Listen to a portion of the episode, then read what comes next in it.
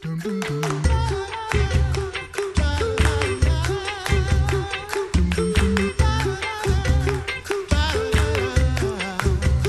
back to the Coffee Hour. I'm Andy Bates. I'm Sarah Gulseth. It is Monday, and I am excited to have this guest in studio. We haven't had a chance to talk with uh, this guest in a while, and that's because we're, we're excited to talk because she has a, a second edition of this book. And we're talking about the author Cheryl Swope. She's an educator and author, author of Simply Classical, A Beautiful Education for Any Child. And uh, this book has been around for six years and gone into the hands of many homeschoolers and educators as well, and being used uh, by many families, families um, to uh, to adopt classical education in their homes and in their cla- in their education approach, whether it's homeschool or typical classroom. And uh, just excited to share updates on this book and how it's being used. In studio with us, Cheryl Swope. Thank you so much for joining us, Cheryl. You are welcome. Thank you for having me. Six years uh, of this, your I, I would say your baby, but you also have wonderful babies too who are now adults. Ah, goodness, that, that they've grown up too. And uh, this book came about as you were an educator and teaching your children, right? You are right. That's right. This is my literary baby. yes, my babies, Michael and Michelle, are at home. Six years now that classical, um, simply classical, has been around. What are some of the stories you've heard from folks who are using simple, simply classical? Oh, the stories are amazing because not only is there a book, but now there's a curriculum, the Simply Classical curriculum, so that parents and schools can go ahead and implement the ideas that I set forth in that first edition. So the stories are so heartwarming and they just pour in things like um, just this week, I, w- I received a video of this little girl um, who had her mother said had been crying tears into her spelling papers in the past. Very difficult time learning, and um, and the the video she sent me, she actually is not only excelling in spelling and doing very well in spelling and the English language, but the video was of her beginning with Oremus, let us pray. And she said the Sanctus in Latin. Wow. so now the mom said, I'm crying tears of gratitude.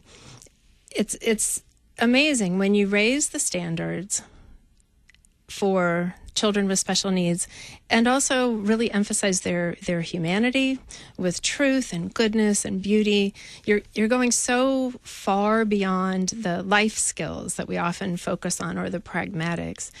And so it's an elevating and inspiring education even for the child but definitely for the parents. Nobody wants to feel like their entire education is remedial and this this gives them an efficient, effective way to raise those standards, make adaptations where where needed, and and then have the Lord Himself at the center of of it all. That you just painted a beautiful picture mm-hmm. there. Uh, you know, because quite often. Um, you know, when we hear classical education, some have, some of us have misconceptions that classical education is, you know, we have these mental pictures that it's this elite academy and the just perhaps, you know, um, exclusive education. Uh, how can classical education serve well children with special needs? Well, first, I think it's important to address the fact that it was initially a little bit more elitist, a little bit more exclusive, and I think that's because 20 years ago, when when we were kind of reclaiming this kind of education, we had to set it apart from what was going on around us. So this was in the 80s, 90s, and people were starting to really lament the plummeting SAT scores and plummeting literacy rates and um, plummeting math scores. Everything was falling, and frankly, it's not that much better now in um, the general population.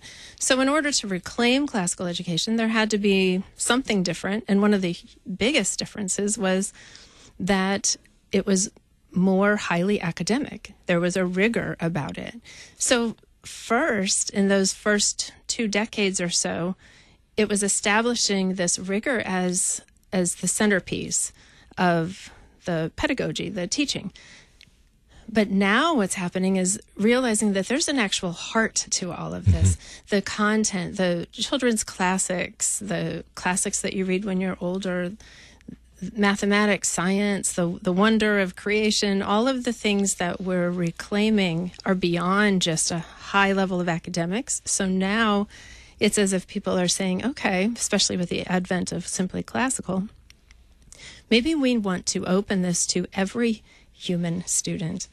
And how do we do that? So now it is becoming obvious that that students with special needs actually respond better to an approach that's orderly and efficient and effective rather than some of the more random or so-called creative approaches that that can leave a child um, can kind of leave a child behind the, the sort of child who needs that structure needs that routine that predictability the the classical approach really matches well with a student with special needs even though we've we have thought that this is just for the elite in the past. Mm-hmm. You mentioned all of the structure that comes along with classical education. Um, what it, what does that look like practically um, in a, in a day to day basis uh, with a family with special needs? What is that that practical implementation of classical education with a family? In I can speak for our curriculum. In the simply classical curriculum, we start with an opening and I always say the opening is the most powerful time of your day. It was for us homeschooling. It sets the tone. For us, we always began with comfort, the comfort of the gospel, and just realizing, all right, all of our striving and all of this, it's it's all wrapped in God's mercy for us. So setting the tone with that sort of an opening, but then moving straight into academics with a recitation. It often starts with recitations of the things that we already know, and that becomes a cumulative body of knowledge for kids, whether it's math facts or scripture verses or Latin conjugations or whatever the recitations um, are comprised of. It can even be like the names of the planets and the oceans. It, it, it encompasses all of the subject matter. And as the children realize that their knowledge is growing, that's also a great way to start. So, an opening with the Bible re- readings or catechism or whatever sorts of studies, and then a recitation. And then we usually move to the hard things, which are math and reading initially, and then it becomes math and Latin. And we make sure those happen in the day before anything else. And then um, it's it's um, a moving swiftly but covering deeply. That's kind of the the approach. For us, we finished most of our heavy academics by lunch, hmm. and then we went to um, just go off and read mm-hmm. together. We read lots and lots of books together. So that was our our literature really was pretty relaxed, and that was a nice after lunch time. And from there, we would go to add the various enrichment things music, art, history. So, in a nutshell, that's kind of how it was for us. Mm-hmm. And and that has served your family very well. There are many other families who are using Simply Classical, the Simply Classical curriculum, and uh, it, it's serving them well. They're they're learning, they're growing together. Not just the students, but also the parents and the whole family too, as part of this process. Yes, we say we're redeeming two generations of education at once. Yeah. Yes, I felt that way when I was going through. Exactly, I didn't have Latin in school. I didn't read a lot of the great works, but through my kids, and through that education, I did. Thanks mm-hmm. be to mm-hmm. God. Yeah. I have a kindergartner, and thinking uh, probably around second grade, um, we may start looking at Latin in our household. Uh, to, to lay that foundation for so many things, it, it, would be useful not only in study of theology, but also in study of other uh, languages mm-hmm. as well right. to have and that foundation. Mm-hmm. Yes, right. And it also just orders thinking because it's a very orderly language to learn. Mm-hmm. I could use some order. so, uh, not only are homeschool families using simply classical curriculum, but uh, schools as well. Yes, a lot of our classical schools, as we talked about before, are now opening their doors to children with special needs. There's one in um, Louisville, Kentucky that I've I've visited many times. I just love them. They um, happen to be a Roman Catholic school. Their name is Immaculata Classical Academy. They see opening their doors to children with Down syndrome as a pro life statement. Mm.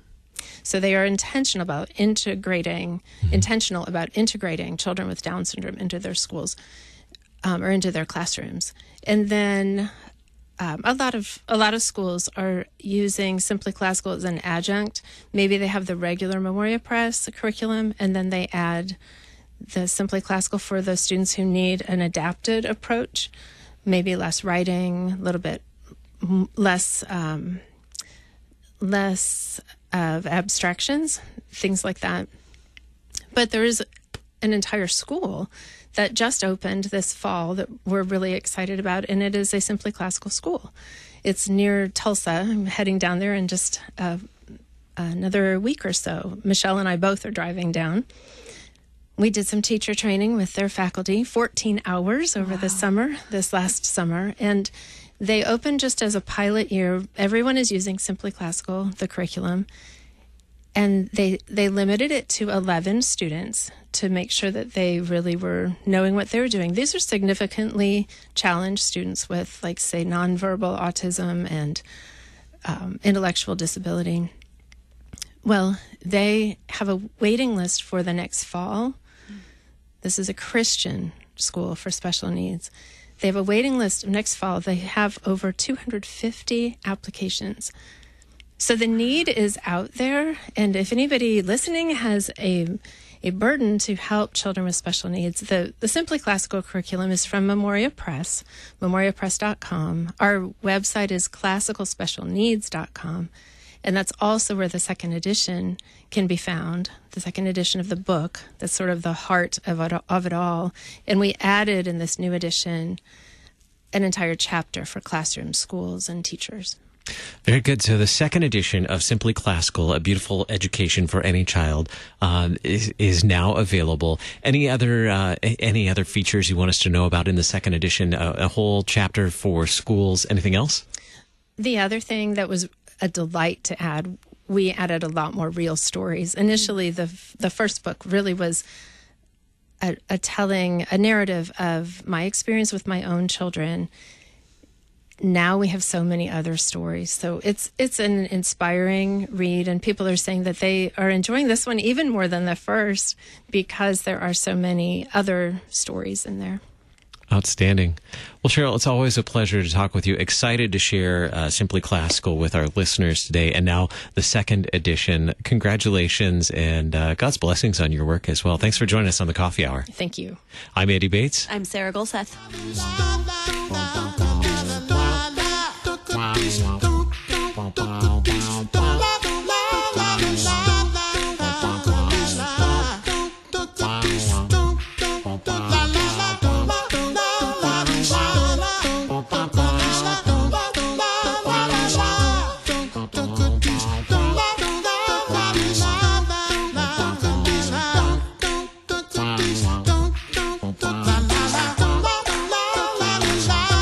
Coffee Hour with Andy and Sarah is a production of KFUO. To support the Coffee Hour and KFUO Radio, visit KFUO.org. You can also text KFUO to 41444 or send an email to gifts at KFUO.org. And you can call us at 800 844 0524. KFUO. Christ for you, anytime, anywhere.